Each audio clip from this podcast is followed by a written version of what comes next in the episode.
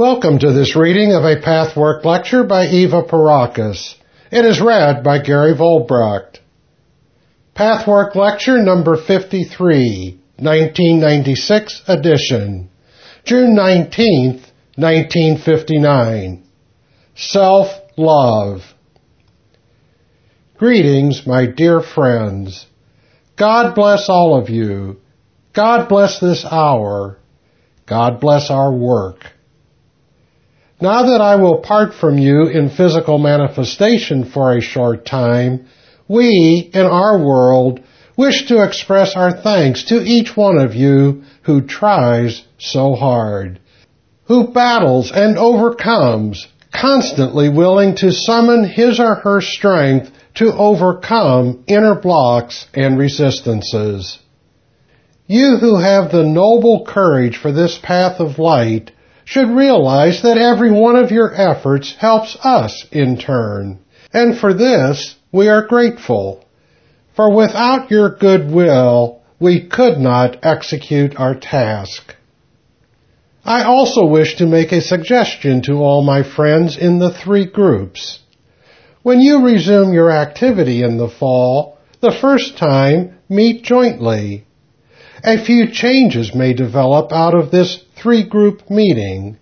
You might discuss how best to eliminate frictions, what you could do to learn from them individually and collectively, and also work on each participant's contribution to the friction, even if he or she is convinced that it is positively another's fault. Try to build your concept of unity of purpose. Try to become aware of the responsibility and the wonderful obligation that each one of you has by participating in this work.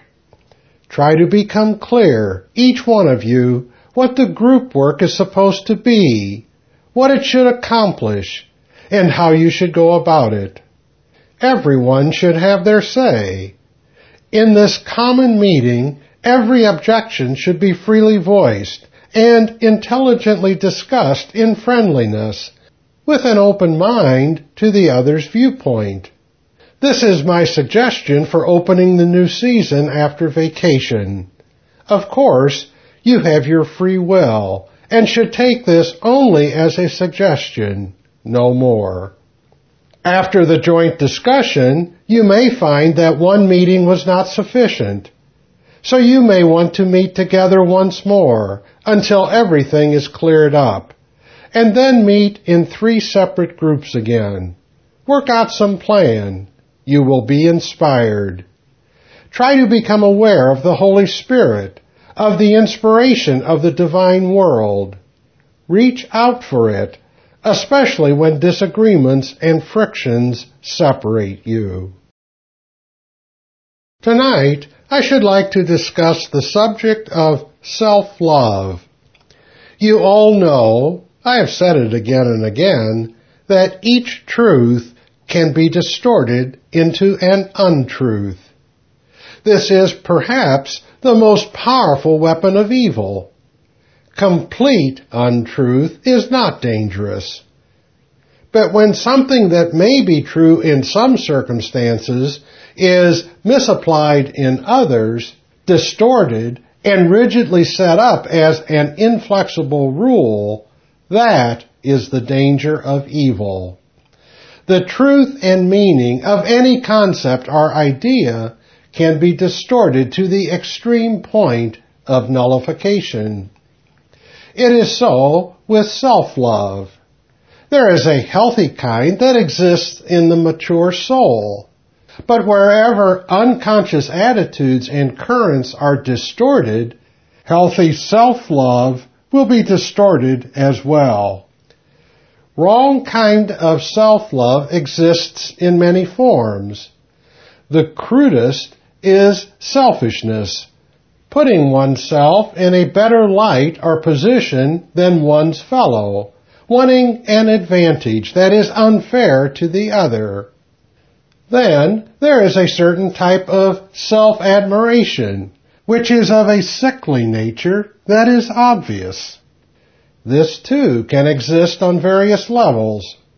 the outermost level is easily noticed by others and easily detected also by the searcher once self-examination has begun, although its existence is often hidden in the emotions and not displayed in outer deed and manifestation.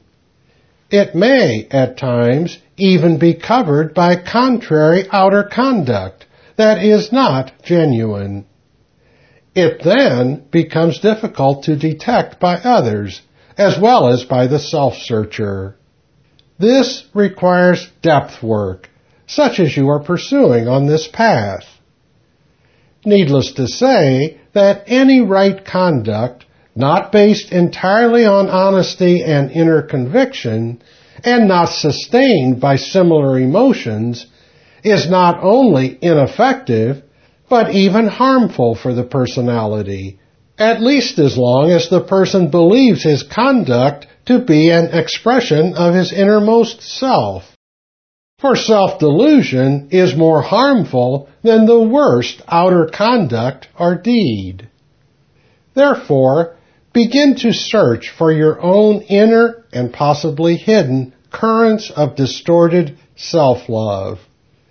First, find the proper concept and see how it works when twisted. Do not, however, allow the right concept to cover up your deviation out of a sense of guilt. Look, rather, for that in you which causes the wrong kind of self-love. There must always be a reason. As long as you have not found the reason, my friends, no matter how much you know that the distortion is wrong, the knowledge is actually of no benefit. You will not be able to straighten it out. The procedure must always be, first, find out in what way you have the wrong kind of self-love. Until you discover all the hidden, subtle emotions, you cannot go further. But after you become aware of them, you can explore the deeper regions and dig out the cause.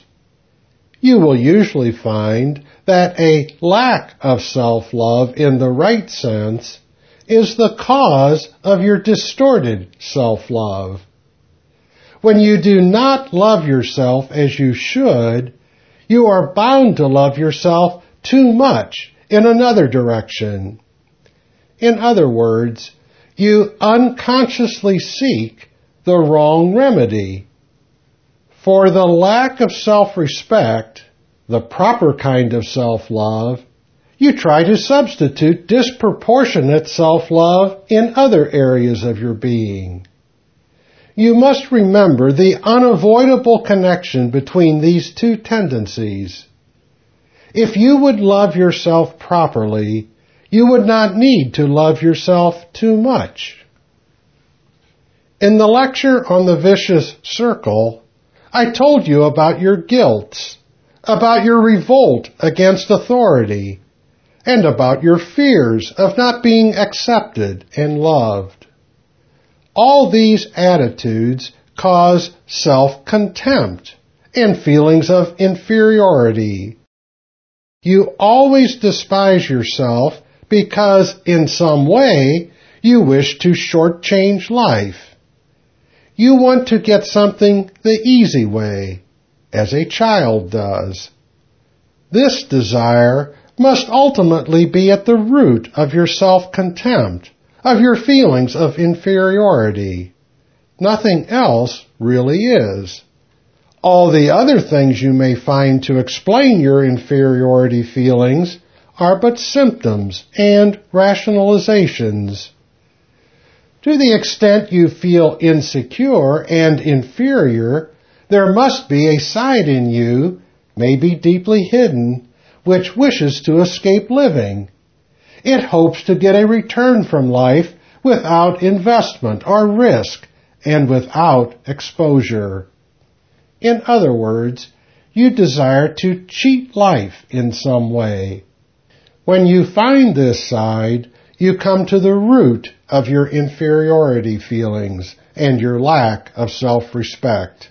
not before. Until then, you cannot break your vicious circle. But at the breaking point, once you decide through inner growth and understanding that you no longer wish and expect to shortchange life, you will gain a well-founded self-respect. From then on, you will love yourself in the right and healthy way. You no longer will need the wrong kind of self-love that, in the last analysis, only contributes to your self-contempt.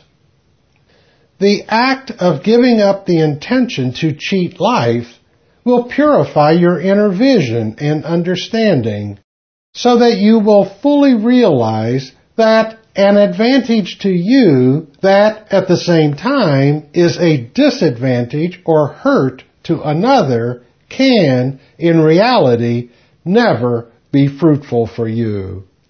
It may appear so for a time, but it actually never is.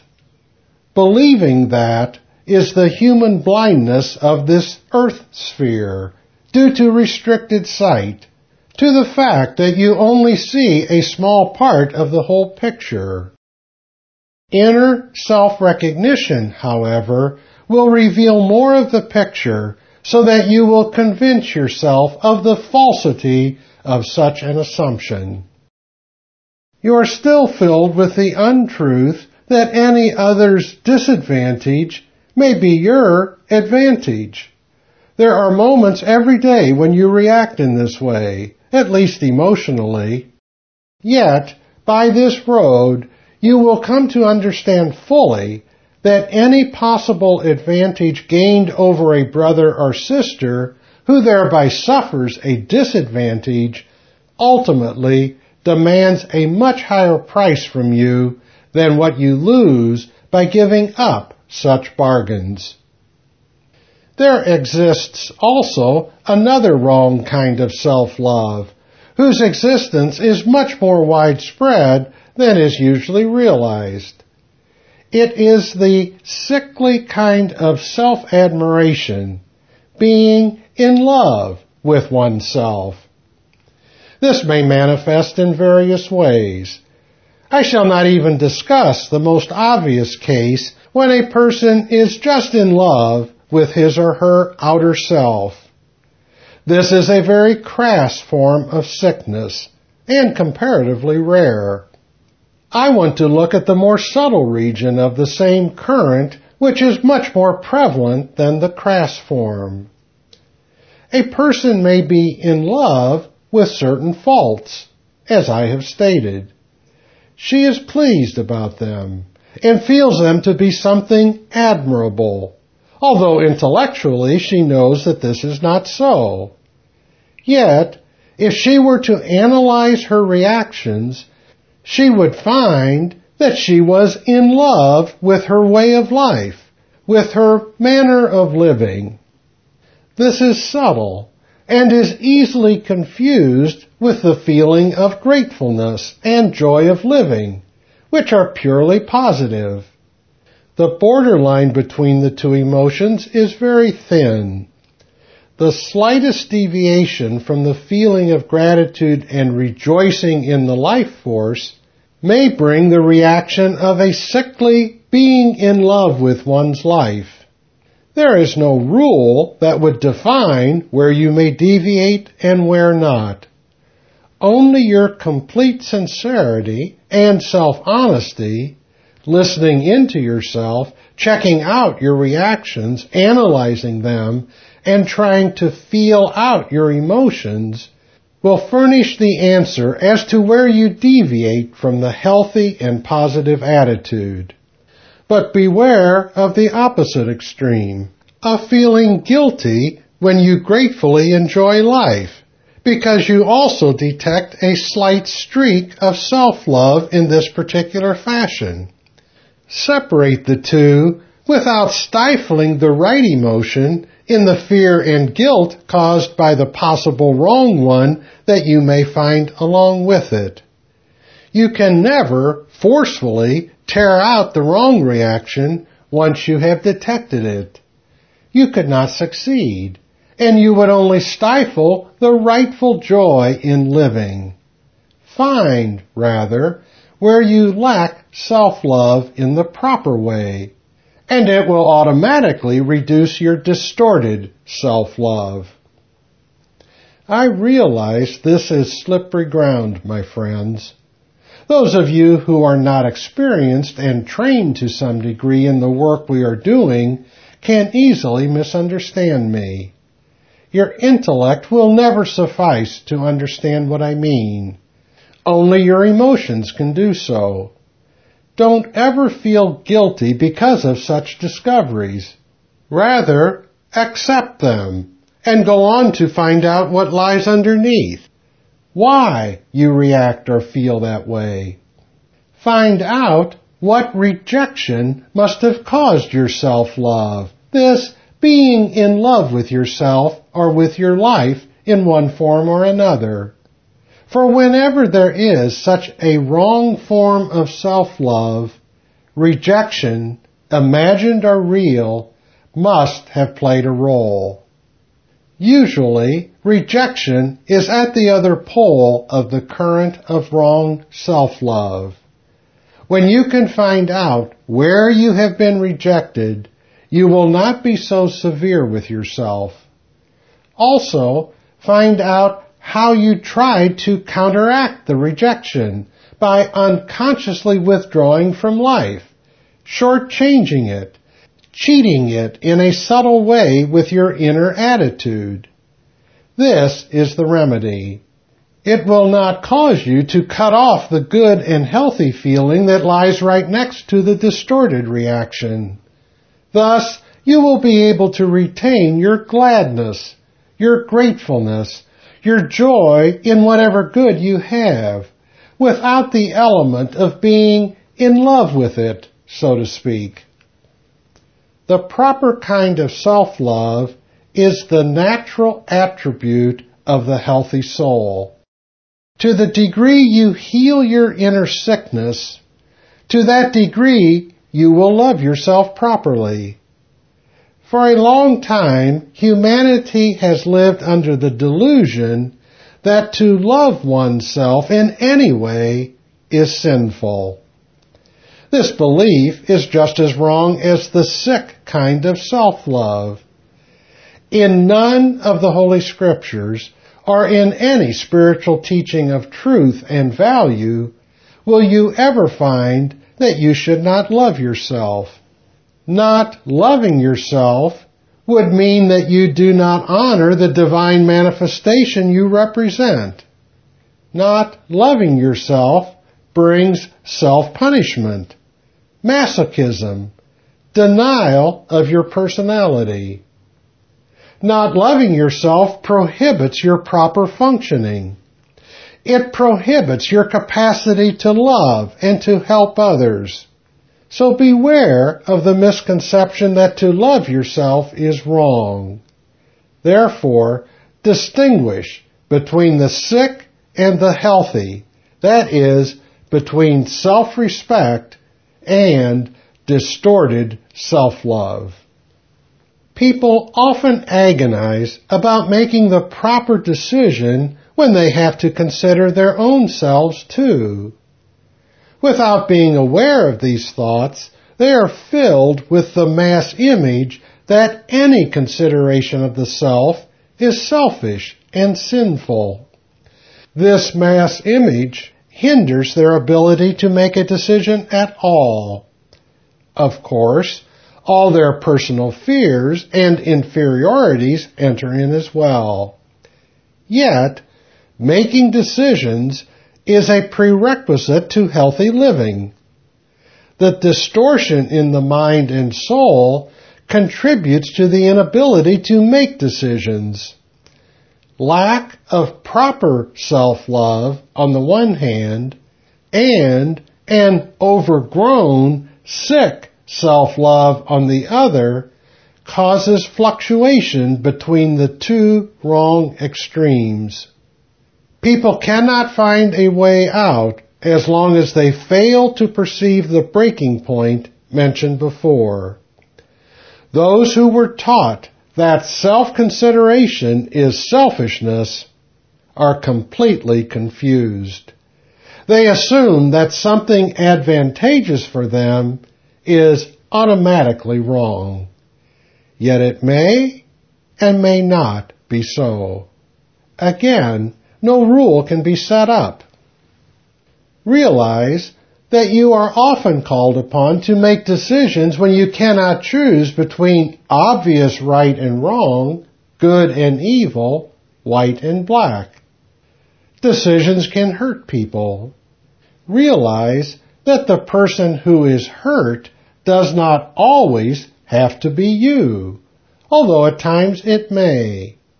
At other times, the wise decision is that it be not you. This may seem to contradict what I said before, namely, that to cause any disadvantage to another cannot possibly be wise and be truly advantageous for you. But it is no contradiction. Both are true on this earth sphere. When you stand before a decision in which anyone has to be hurt, you or another, you face the final outcome of a conglomeration of deviated reactions and chain reactions from the past. The past you cannot change, and therefore you cannot avoid facing the issue in the present. Least of all, do you benefit if you refrain from making any decision? Either you are being selfish or masochistic because in not considering yourself with healthy self-respect, you are denying to yourself as much right as to the next fellow, and to him you deny as much as to yourself. If you weigh all this with honesty and integrity, you will find the right answer, which will differ in each case. If you pay yourself the proper respect, you will cease to demand an extra position as emotionally you do at present. You are off on a tangent, using the famous, I do not deserve it, that comes up so often in the image work. As a compensation for this so-called humility, you do not seek the breaking point mentioned before. But you go to the other extreme, putting yourself on another plane, separated from others, demanding more than you give, unconsciously, emotionally, psychologically. You rebel against your own lack of self-love, your self-contempt, and choose the sick overcompensation. Actually, your rebellion is never directed toward others, though it may seem so at first. Deep down, your rebellion is against your own low opinion of yourself. Again, my words are addressed much less to your intellect, where much of what I say seems evident, than to your feelings.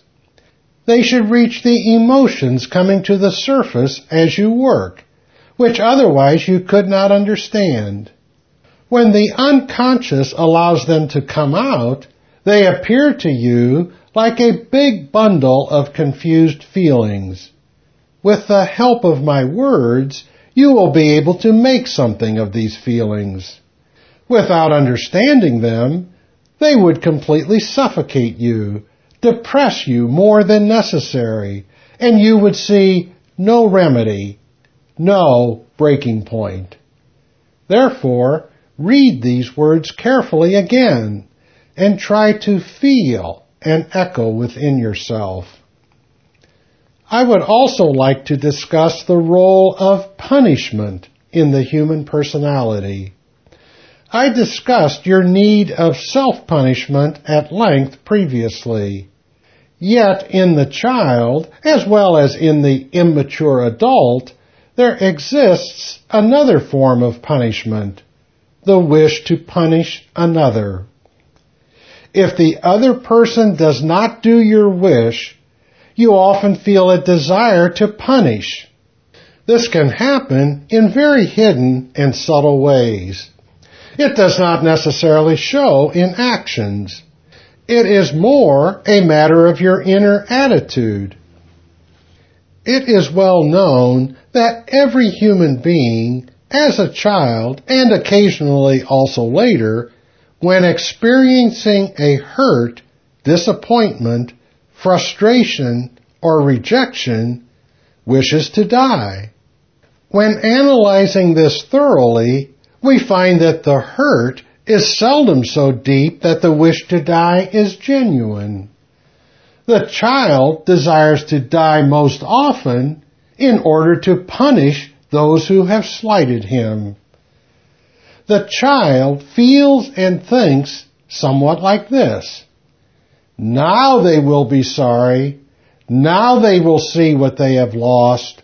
They will cry at my funeral.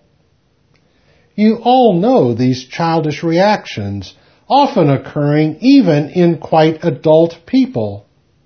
But even if you do not indulge in such fantasies anymore when you are slighted, don't you still carry the same germ with you, manifesting differently? Don't you live it out just the same in other subtle little reactions? Instead of indulging in the death fantasy, you can punish your fellow creatures in many other ways. Whenever you feel rejected or slighted, check your innermost reactions where the element of punishment may come in.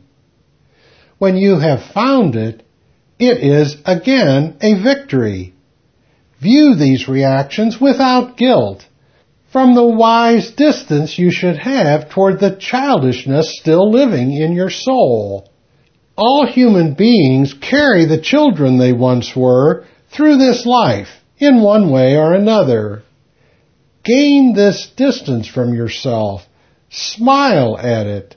Do not get involved with this part of your being, but see it objectively. There are many ways of punishing those you love. For instance, sickness. How many people develop an illness to punish their loved ones, to force them to be tender, sympathetic, considerate. Many other forms exist as well. Find them. If you can recognize yourself from this viewpoint too, it will bring light and fresh air into your soul. Nothing but the realization, the ability to recognize such hidden reactions in the proper spirit will contribute to your mental, emotional, and spiritual health. Are there any questions in connection with what I said tonight? Question. In connection with the right kind of self-love, would you care to elaborate on self-pity and egocentricity? Answer. It goes without saying that both are the result of the wrong form of self-love. As far as egocentricity is concerned, I believe this has been answered, although I did not use this particular word. As for self-pity, let us examine what such pity of the self expresses. What does the soul say through such an emotion? It says, I recognize that I cannot change anything. Therefore, I want the world, my surroundings, my loved ones, God, to see how much I suffer and how little it is my fault, how much I became the victim of circumstances over which I have no control. I want others to change. If I make my suffering clear, they might. No one who truly realizes that nothing happens that is not self-caused will ever indulge in self-pity. If you are sorry for yourself, you have not accepted the truth that you and you alone are the master of your life. This truth is an uncomfortable one and is often averted, but it is the only one that will truly make you free and independent. Self-pity is a complete rejection of self-responsibility. It expresses further the hidden desire to force others, be it people, be it God, be it life, to do the changing instead of the necessary changing of the self. Question. Where can one draw the line between healthy and unhealthy self-love? What would you call unhealthy? Answer. I think, my dear, that this was discussed in this lecture. Does anyone else feel that it was not sufficiently explained? If others feel that my words were not clear, I will be glad to elaborate them further. But if it is just you who did not quite understand, perhaps you have missed some of my words. Perhaps your mind was wandering. And when you read it, the meaning will become clearer. If you then still have difficulty, I shall be glad to help you personally. As I said, you cannot establish a rule as to where the line can be drawn. You can find the line only by asking yourself, checking your emotions, analyzing them for their meaning, for what they express. The borderline lies within the individual. It is the inner truth of each person. It differs with each human being. Question. Perhaps you might clarify in what way self-hate keeps one from accepting and loving. Answer. I did not use the word self-hate. I used self-contempt. I explicitly said that to the measure you despise yourself, you feel inferior because in some way you are dishonest with yourself and life. To the measure that you do not love yourself properly, you do overcompensate by misdirected self-love. Question. What about narcissism? Answer. That is a form of self-love. It can manifest in various ways, not necessarily in the obvious physical sense of being in love with one's outer person. Here, too, I spoke without using this particular expression. Self-love is distorted when the life force is directed toward the self instead of being outgoing and finding the bridge to the next person. Question. Is there any possible connection between excessive self-love and homosexuality? Answer. There may be. It cannot be generalized. Homosexuality has so many different origins. To say that homosexuality comes from this or that is very short-sighted. Spiritually speaking, as far as the law of karma is concerned, the possibilities are as varied and manifold as the psychological factors. The spiritual factors never contradict the psychological ones. They are only an extension. The difference lies in that you cannot so easily find the karmic origin, while you can always find the psychological roots and origins in this life. This, incidentally, applies to everything, not merely homosexuality. Cause and effect in this life regarding homosexuality present possibilities that are manifold. One of the possibilities can be an excessive form of self-love. Other factors also enter. Another reason for homosexuality may be an excessive fear of women in a man, or of men in a woman. Still another reason or possibility may be exactly the opposite, In other words, if a boy loves his mother very much and despises and fears his father, this, too, may cause homosexuality because he wants to emulate and imitate his mother. He wants to identify with her. While in another personality, with different characteristics, the exact opposite may lead to homosexuality. Then it is a fear and hatred of the mother or female mother substitutes rather than love for her and identification with her. So no generalization can be made here either. To generalize is always dangerous. Of course, one should also keep in mind that no single factor can account for it. Various reasons may prevail. The most seemingly contradictory factors may all play a role simultaneously. Excessive self-love, leading to homosexuality, or at least being partly responsible for it, would work this way. Identification with the beloved self, which is substituted by another human being, because the unquenchable desire of the soul to find the bridge to the other self cannot entirely be eradicated, no matter how sick the psyche may be in other ways. Thus, these two currents work together, expressing themselves in choosing a partner of the same sex.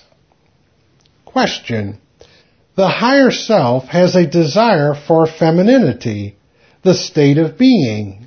Couldn't that also be the reason? I mean the misunderstood current of this longing? Answer.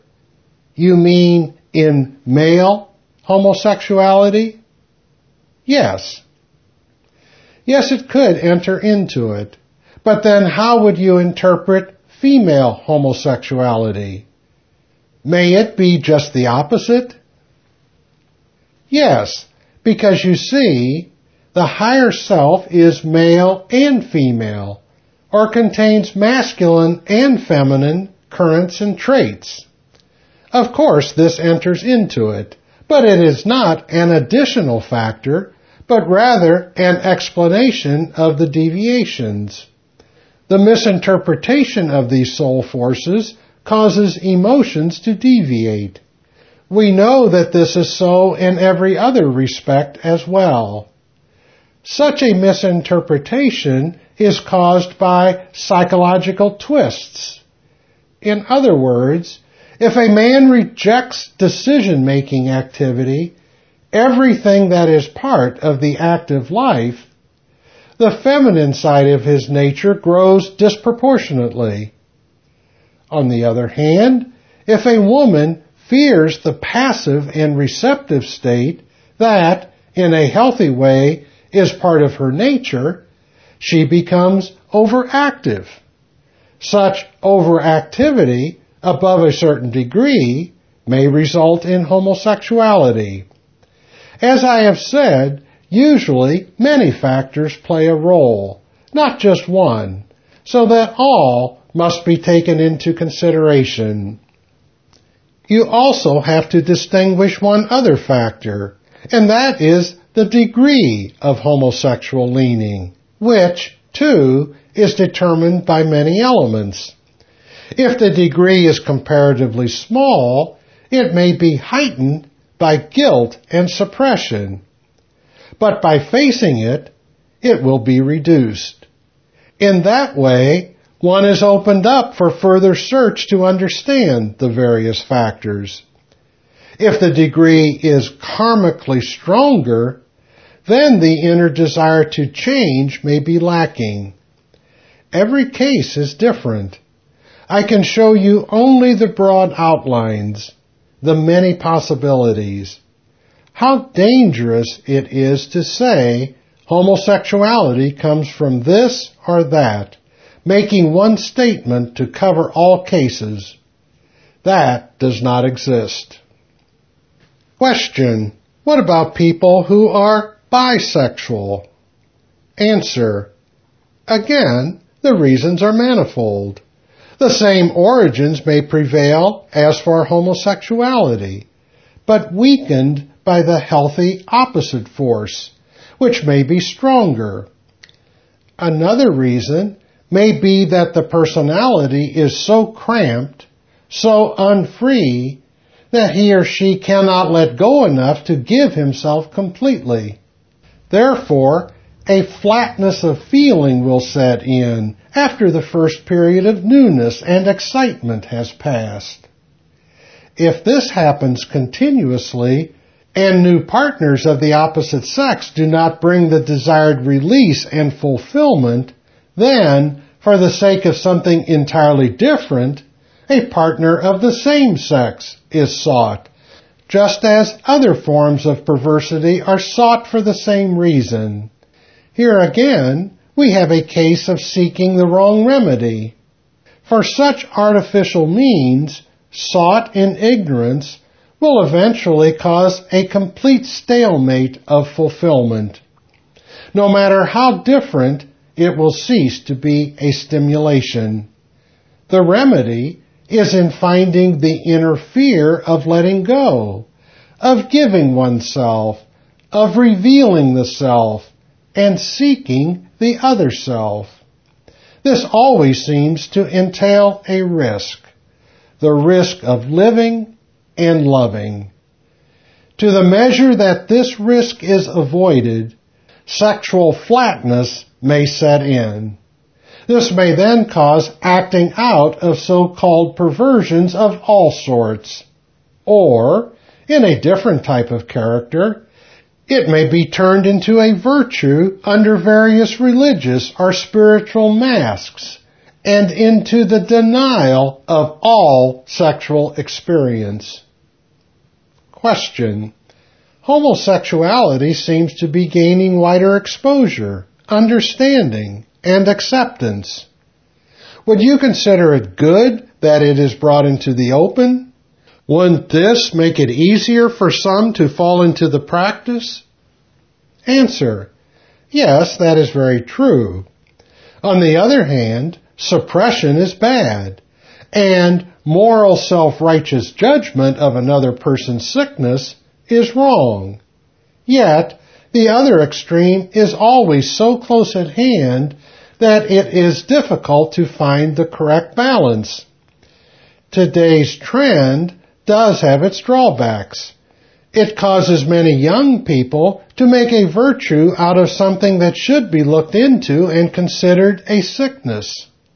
If a young person looks up to and is influenced by someone who happens to be a homosexual due to various psychological factors in his inner and outer life, and he is, through such a person, drawn into an environment where the mass image exists that it is better and even quite smart to be homosexual, he will find it much more difficult to desire a change and a cure of his sick psyche.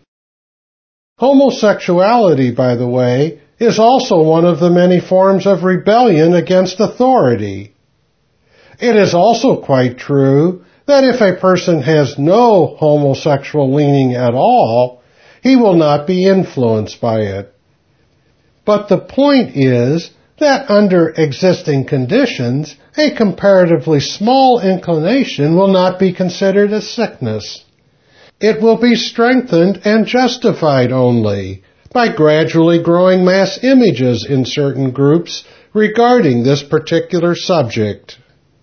There are comparatively few human beings in whom at least a small degree of homosexual leaning did not exist during the process of maturing. Outer influences may encourage the inclination unnecessarily, while the personality may otherwise grow out of it. This is the negative side of the issue. Many extremes have to be experienced before the healthy middle road is found. This applies to any issue. We have the same problem in educating the young. Question. I read recently that the spirit or the soul must be both male and female to be complete. So far, four or five incarnations, one might be male, and then one might be female for four or five incarnations. Consequently, one might be a homosexual in the first changeover. Is that possible? Answer. It can, but does not have to be that way. Besides, we cannot say four or five. This may apply in some cases. In other cases, it is not so. Again, generalizations may lead to error. You see, the original spiritual entity is one being, consisting of male and female qualities. Only after the fall did the split occur. The split does not always happen evenly so that one part of the entity has all the male qualities and the other part all the female ones. Since the fall was the product of chaos, the split in the individual entities was also a chaotic one. That is, it occurred at random, according to the attitude and emotions governing the entity when it fell. Thus, in some beings, the split is much more uneven, combining male and female qualities in both halves. In other instances, the split happened more closely to a male-female division, although never exactly, of course. According to the evenness or unevenness of the split, the incarnations change from one sex to another. If one part of the split entity is more predominantly male or female, the other part will correspond to it and changes of sex occur less often in the cycle of incarnations. In cases where the change has to occur more often, due to a greater unevenness in the split, homosexuality can result the first time one is born into the opposite sex of the previous incarnation. But this does not alter the psychological factors in the least. In fact, all incarnations exist so that you become more healthy and whole. If an entity does not eliminate the wrong psychological factors, he or she may again go through a life where it will be even more difficult to overcome homosexuality. So the roots always have to be found, no matter what the truth of the karmic law is. One never excludes another. I will leave you for a short while, but only in manifestation. But that does not mean that all your spirit friends are not just as much with you and near you. Remember that. May all of you, during this period of rest, find new strength in your soul, new willpower, new understanding, and new desire for your inner growth, your inner change. Nothing can be more fruitful, more permanently satisfying and fulfilling than this. God's blessings go with each one of you and wait for you if you open your soul for it and let it penetrate your inner being. Be in peace, my dearest friends. Be in God. This has been a reading of Pathwork Lecture number 53. For more information about other Pathwork materials and programs, please visit the International Pathwork Foundation website at www.pathwork.org.